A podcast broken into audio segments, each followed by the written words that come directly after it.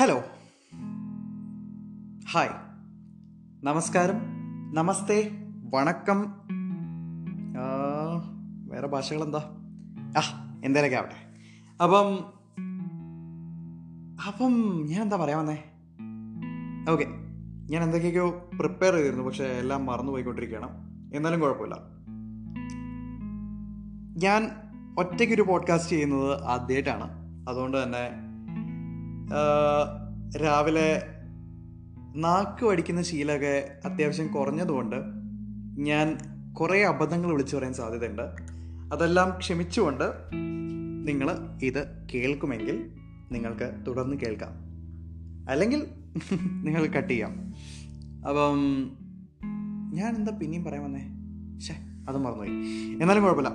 അപ്പം ഇന്ന് മെയ് മാസം എട്ടാം തീയതി രണ്ടായിരത്തി ഇരുപത്തി ഒന്ന് എന്റെ പേര് അനിരുദ്ധ്. അനിരുദ്ധ് ബാലു.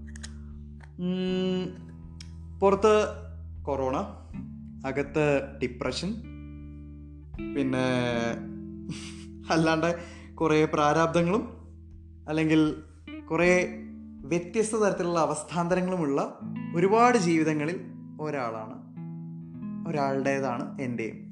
ആ. അപ്പം കുറച്ച് ദിവസമായിട്ട് ഒരു പോഡ്കാസ്റ്റ് ചെയ്താൽ കൊള്ളാം എന്ന് നല്ല ആഗ്രഹം ഉണ്ടായിരുന്നു എന്നാൽ ചെയ്യാൻ എനിക്ക് ഒരു ഒരു ടോപ്പിക്കോ അങ്ങനെയൊന്നും ഇല്ലായിരുന്നു. സോ ഇങ്ങനെയൊക്കെ ആലോചിച്ച സമയത്താണ് ഇന്ന് രാവിലെ എന്റെ മുറി കയറിയപ്പം ഒരു പഴയ പുസ്തകം കിട്ടിയത്. ആ പുസ്തകത്തിൽ ഞാൻ ഒരു കഥ എഴുതിയിട്ടുണ്ട്. അപ്പോൾ ആ കഥ എന്ന് പറയുന്നത് രണ്ടായിരത്തി പതിനെട്ട് പത്തൊമ്പത് ആ സമയത്ത് ലൈഫിൽ സംഭവിച്ച ഒരു ഒരു എന്താ പറയുക ഇൻസിഡന്റിനെ ബേസ് ചെയ്തിട്ടാണ്. അപ്പം അപ്പം ആ കഥ ഒരു പോഡ്കാസ്റ്റിൽ ഉൾപ്പെടുത്തിയാൽ എങ്ങനെ ഉണ്ടാവും എന്ന് ഞാൻ ചിന്തിച്ചു. വലിയ മാരക കഥയൊന്നുമല്ല. പക്ഷേ എനിക്ക് ആ കഥ ഓരോ തവണ വായിക്കുമ്പോഴും ഒരു പ്രത്യേകതരം ഫീലിംഗ് ആണ് കിട്ടുന്നത്. സോ കേൾക്കുന്ന ആൾക്കാർക്കും ആ ഒരു ഫീലിംഗ് കിട്ടുമെങ്കിൽ അത് നല്ലൊരു കാര്യമാണ്. പക്ഷെ കിട്ടുമെന്ന് ഞാൻ വാക്കൊന്നും തരുന്നില്ല. പക്ഷെ എന്നാലും കേട്ട് നോക്കാം. അതുകൊണ്ട് ഇത് ബുക്ക് നോക്കിയിട്ടാണ് ഞാൻ വായിക്കുന്നത്. ഈ വായിക്കുന്ന സമയത്ത് ഇത് ഞാൻ തന്നെ എഴുതിയത് പക്ഷേ നല്ല വൃത്തികെട്ട ഹാൻഡ് റൈറ്റിംഗ് പിന്നെ ഏതോ ഒരു ഇങ്ക് പെൻ വെച്ചിട്ട് എഴുതി തോന്നുന്നു. അതുകൊണ്ട് രണ്ട് പേപ്പറിന്റെ അപ്പുറത്ത് ഇപ്പുറത്തെ എല്ലാ വാക്കുകളും എനിക്ക് കാണാൻ പറ്റുന്നുണ്ട്. എന്നാലും തട്ടി മുട്ടിയിട്ട് ഞാൻ വായിക്കും. കേൾക്കാൻ പറ്റുന്നവർ കേൾക്കുക. ഓക്കെ സോ കഥയുടെ പേര് അവൾ എന്നാണ്. ഇത് കംപ്ലീറ്റ്ലി എന്റെ തലയുടെ അകത്തുള്ള തോട്ട്സ് ആണ് കേട്ടോ സോ ഒരു നെറേഷനിലൂടെയാണ് ഇത് മൊത്തം പോകുന്നത്. ആദ്യം തന്നെ പറയാം ഇതിലെ കഥാപാത്രങ്ങളുടെ പേര് ഞാൻ മാറ്റിയിട്ടാണ് എഴുതിയിട്ടുള്ളത്. എന്നാലും എല്ലാ കഥകളിലും പറയുന്ന പോലെ തന്നെ ഇതിലെ കഥാപാത്രങ്ങൾ നിങ്ങൾക്ക് അറിയുന്നവരാരായിട്ടെങ്കിലും അറിയുന്ന ആരെങ്കിലും ആയിട്ട് തോന്നിയിട്ടുണ്ടെങ്കിൽ അത് തികച്ചും സ്വാഭാവികം മാത്രം. അങ്ങനെയല്ല പറയാ? യാദൃച്ഛികം മാത്രം. ഓ ഈശ്വര. ആ, നിങ്ങൾക്ക് സംഭവം മനസ്സിലായല്ലോ? അപ്പോൾ അതാണ്. അങ്ങനെ കഥയുടെ പേര് അവൾ. ഞാൻ വായിച്ചു തുടങ്ങണം അതിന്റെ ഇടയിൽ ഈ പേജ് ഇങ്ങനെ മറക്കുന്നതിന്റെ സൗണ്ടും പിന്നെ ഞാൻ ചില വാക്കുകൾ അങ്ങോട്ടും ഇങ്ങോട്ടും മാറി പറയലൊക്കെ ഉണ്ടാവും. അപ്പോൾ അതെല്ലാം ക്ഷമിക്കണമെന്ന് ഇപ്പം തന്നെ പറയുകയാണ്. ഓക്കെ അപ്പോൾ വായിക്കാം. ഫോൺ റിങ് ചെയ്തുകൊണ്ടിരുന്നു. നല്ല മഴയായതുകൊണ്ടും വണ്ടി ഓടിക്കുക ആയതുകൊണ്ടും ശബ്ദം ഞാൻ കേട്ടില്ല. പക്ഷേ തുടയിലെ വൈബ്രേഷൻ ഞാൻ അറിയുന്നുണ്ടായിരുന്നു. രണ്ടാമത്തെ കോളാണ് വരുന്നതെന്ന് എനിക്ക് മനസ്സിലായി. മൂന്നാമത് റിങ്ങായപ്പം ഞാൻ സംശയിച്ചു. ആരാ ഇപ്പം ഇത്ര അത്യാവശ്യമായിട്ടൊക്കെ എന്നെ വിളിക്കാൻ? ചിലപ്പം നീനുമായിരിക്കും. പക്ഷേ ഞാൻ വെറുതെ സമയം നോക്കിയപ്പം ഈ സമയത്തൊരു വിളി ഉണ്ടാവാറില്ലല്ലോ എന്ന് തോന്നി. എന്നാലും എനിക്ക് ബൈക്കിലിരുന്ന് എന്റെ നനഞ്ഞ ടൈറ്റ് ജീൻസിന്റെ അകത്തൊന്നും ഫോൺ എടുത്ത് നോക്കാൻ പറ്റുന്ന ഒരു അവസ്ഥയിലായിരുന്നില്ല. ഇത്രയും കാലത്തിനിടയിൽ മൂന്ന് തവണയൊന്നും അടുപ്പിച്ച് അവൾ വിളിച്ചിട്ട് പോലില്ല അല്ല അവൾ തന്നെ ആയിരിക്കണമെന്നുണ്ടോ? അവളല്ലെങ്കിലോ? ചിലപ്പം വീട്ടിൽ നിന്ന് അമ്മ എന്തെങ്കിലും അത്യാവശ്യം പറയാൻ വേണ്ടി വിളിക്കായിരിക്കുമോ ചിലപ്പം അച്ഛൻ വിളിക്കുന്നതായിരിക്കും? അതോ അനിയത്തി വിളിക്കുകയായിരിക്കും ഏ അവൾ വിളിക്കാൻ സാധ്യതയില്ല ഏ അവൾ വിളിക്കില്ല. എനിക്ക് തോന്നുന്നില്ല. ഒരൊറ്റ നിമിഷത്തിനകം എന്റെ തലയിലൂടെ നൂറായിരം ചിന്തകൾ കടന്നുപോയി. ചില ചിന്തകളൊക്കെ അതിൽ എന്നെ വല്ലാതെ പേടിപ്പിക്കുന്നതും അസ്വസ്ഥനാക്കുന്നതൊക്കെ ആയിരുന്നു. ചിന്തകൾ മനസ്സിനെ മരവിപ്പിച്ചപ്പം എന്റെ ശരീരവും കൂടെ മരവിച്ച പോലെ തോന്നി. പുറകിലെ വാഹനങ്ങളുടെ ഹോണടി കേട്ടാണ് ഞാൻ ബോധാവസ്ഥയിലേക്ക് കടന്നത്. എന്റെ വണ്ടിയുടെ മുന്നിൽ ഇഷ്ടം പോലെ സ്ഥലം.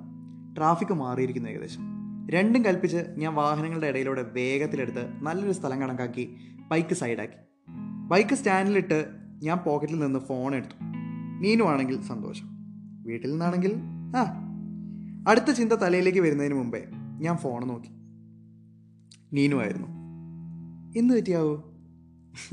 എന്റെ മുഖത്തൊരു ചെറു ചിൻ ഛേ ചെറു പുഞ്ചിരി വന്നോ? എന്നെനിക്കൊരു സംശയം. അവളെ ഡയൽ ചെയ്യാൻ തുടങ്ങിയപ്പം അവൾ ഇങ്ങോട്ട് തന്നെ വിളിക്കുന്നുണ്ടായിരുന്നു. ഫോൺ എടുത്ത ഉടനെ നിന്നെ ഞാൻ എന്താ ഇപ്പം ഡയൽ ചെയ്തേ ഉള്ളൂ എന്ന് പറഞ്ഞതും ഞാൻ കേട്ടത് ഫോണിന്റെ മറുവശത്ത് നിന്ന് നീനുവിന്റേതല്ലാതെ മറ്റൊരു സ്ത്രീ ശബ്ദമാണ്. ഈശ്വര അവളുടെ അമ്മയാണോ? ഞാൻ കുറച്ചു നേരത്തേക്ക് ഒന്നും മിണ്ടാതെ മറുവശത്തെ ശബ്ദത്തിന് വേണ്ടി കാത്തു നിന്നു. ഒരു കിതയ്ക്കുന്ന സ്വരത്തിൽ അവർ പറഞ്ഞു. ഒരു കിതയ്ക്കുന്ന സ്വരത്തിൽ അവർ പറഞ്ഞു. ഹലോ ആരാ സംസാരിക്കുന്നേ? ഈ ഫോണിന്റെ ഉടമ ഇപ്പോൾ ഒരു ആക്സിഡന്റ് ആയി അപ്പോളോ ഹോസ്പിറ്റലിലാണ്. ഇത്രയും കേട്ടപ്പോൾ തന്നെ എന്റെ പകുതി ജീവൻ പോയിരുന്നു.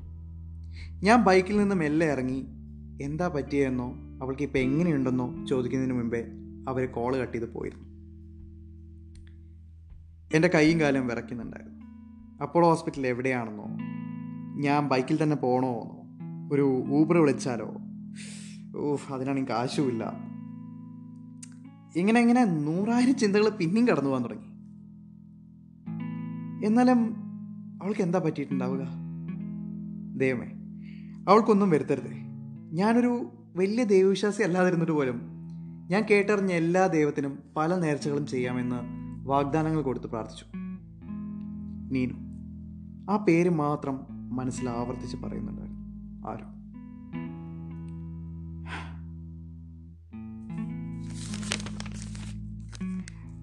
പെട്ടെന്ന് ഉള്ള ധൈര്യം മുഴുവൻ വീണ്ടെടുത്ത് ഞാൻ ബൈക്ക് സ്റ്റാർട്ടാക്കി.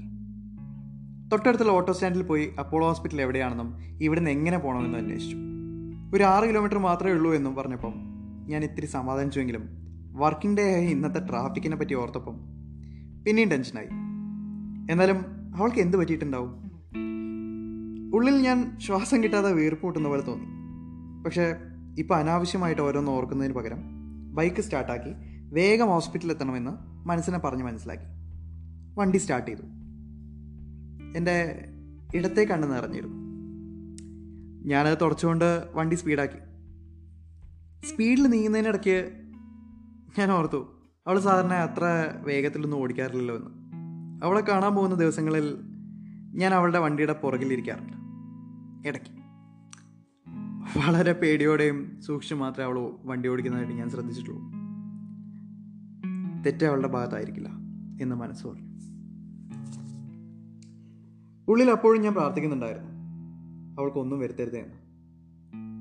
മഴ നല്ലോണം ചാർന്നുണ്ടായിരുന്നു ആദ്യമായിട്ട് ആദ്യമായിട്ട് അവളെ കൂട്ടി പുറത്തു പോകുന്ന ദിവസവും ഒരു മഴയുണ്ടായിരുന്നു. ഒരു ചെറു ചാറ്. ഞാൻ ജീവിതത്തിൽ ആദ്യമായിട്ട് ആസ്വദിച്ച മഴ അന്നായിരുന്നു എന്നാ എന്റെ വിശ്വാസം. മഴത്തുള്ളികൾ എന്റെ മുഖത്ത് വന്ന് പതിക്കുമ്പോൾ ചെറിയൊരു വേദന തോന്നി. അത് മനസ്സിലാണോ? അതോ മുഖത്താണോ എന്ന സംശയം മാത്രം ബാക്കി വെച്ച് ഞാൻ ബൈക്ക് ആക്സിലറേറ്റ് ആക്സിലറേറ്റ് ചെയ്ത് മുന്നോട്ടേക്ക് നീങ്ങി. സ്പീഡ് കൂടുമ്പോൾ എന്റെ പുറകിലിരുന്ന് അവൾ സാറിനെ പേടിക്കുന്നത് ഞാൻ മിററിലൂടെ കണ്ട് ആസ്വദിക്കാറുണ്ടായിരുന്നു ഞാൻ പതിയെ മിററിലേക്ക് നോക്കി. അവളില്ലായിരുന്നു. അവളെ എനിക്ക് കാണാൻ തോന്നുന്നുണ്ടായിരുന്നു നല്ലോണം.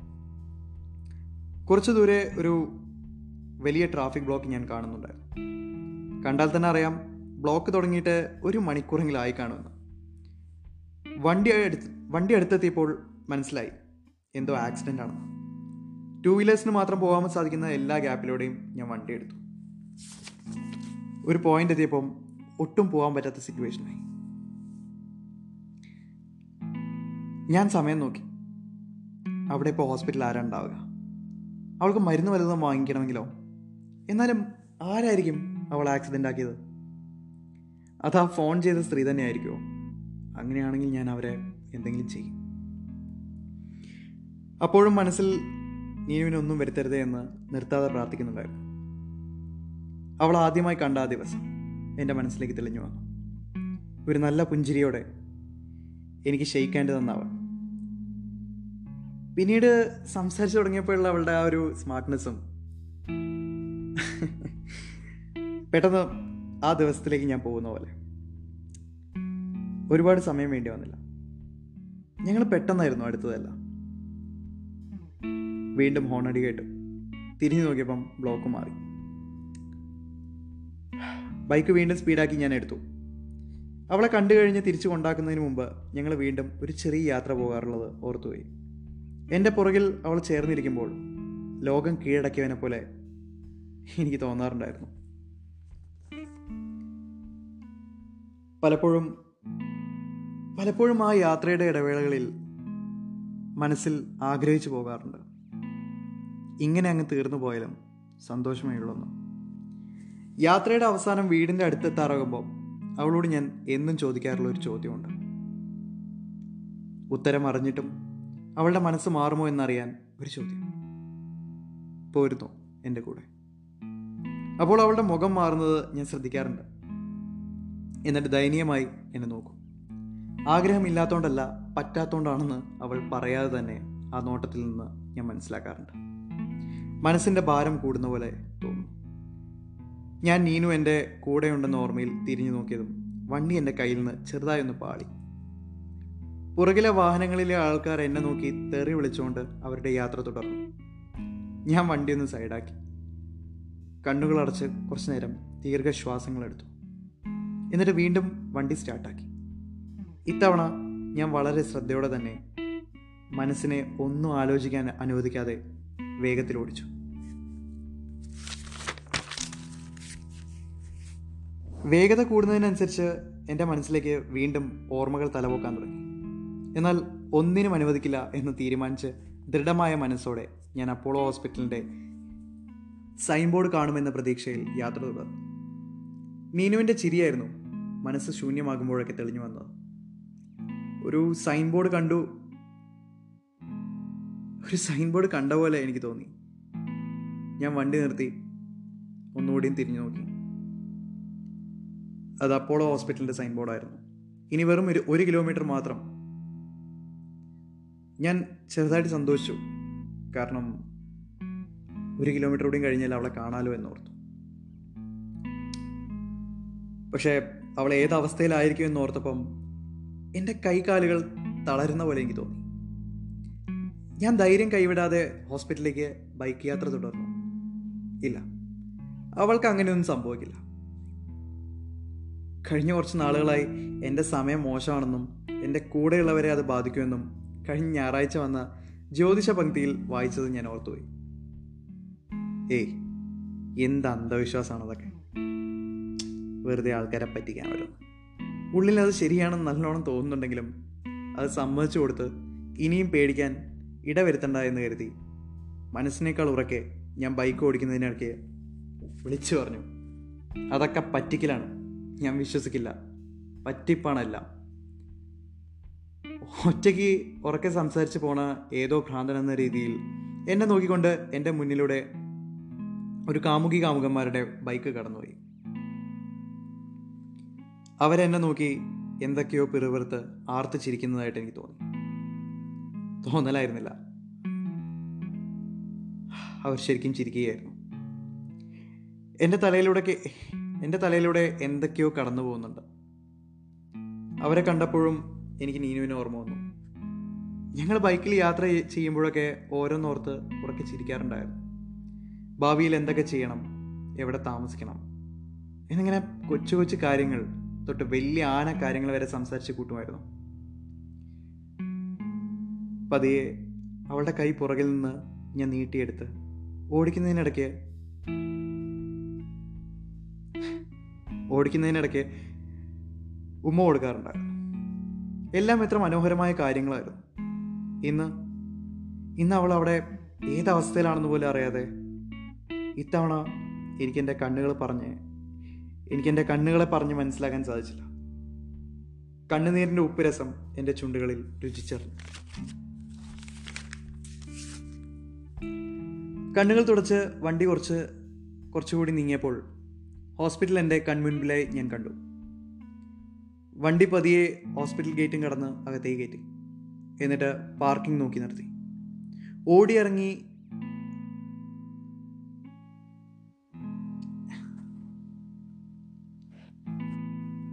ഓടിയിറങ്ങി.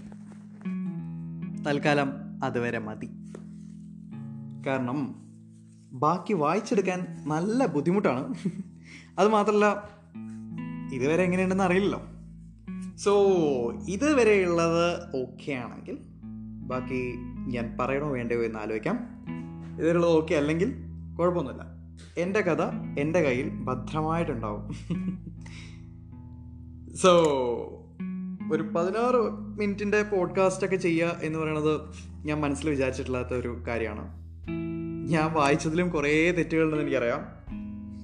പക്ഷെ ഈ മണ്ടൻ ഞാൻ ഒരു രണ്ട് വർഷം മുന്നേ എഴുതിയത് ഈ അവസ്ഥയിലാണ് അതുകൊണ്ട് ഇത്ര നേരം കേട്ടിരുന്ന എല്ലാവർക്കും താങ്ക് യു സോ മച്ച് ഇതിന്റെ ബാക്കി ഭാഗമായിട്ട് ഞാൻ വീണ്ടും വരും. അവൾ അവിടെ ഹോസ്പിറ്റലിൽ ഏത് അവസ്ഥയിലാണെന്ന് എനിക്കറിയില്ല. നിങ്ങൾക്കറിയില്ല. അവൾ സേഫ് ആവട്ടെ? ആ കഥാപാത്രം ഇന്ന് എവിടെയാണെങ്കിലും സേഫ് ആയിട്ടിരിക്കട്ടെ. നിങ്ങളും സേഫ് ആയിട്ടിരിക്കുക. കാരണം പുറത്ത് കൊറോണയാണ്. വീട്ടിൽ തന്നെ അടങ്ങിയിരിക്കുക. ഇറങ്ങി പോവൊന്നും വേണ്ട. കാരണം ഇപ്പോഴത്തെ കൊറോണ ഉണ്ടല്ലോ. മാസാണെന്ന് കേട്ടെ. മാസ്. അതുകൊണ്ട് എല്ലാവരും സേഫ് ആയിട്ടിരിക്കുക. ഹാപ്പി ആയിട്ടിരിക്കുക. വീണ്ടും കാണും എന്ന ശുഭപ്രതീക്ഷയോടെ. This is Anirudh Balu signing off signing out signing off ആ ഫുൾ കൺഫ്യൂഷൻ ഞാൻ പോവുകയാണ് നിങ്ങൾ സേഫ് ആയിട്ടിരിക്കുക. Okay bye bye take care love you all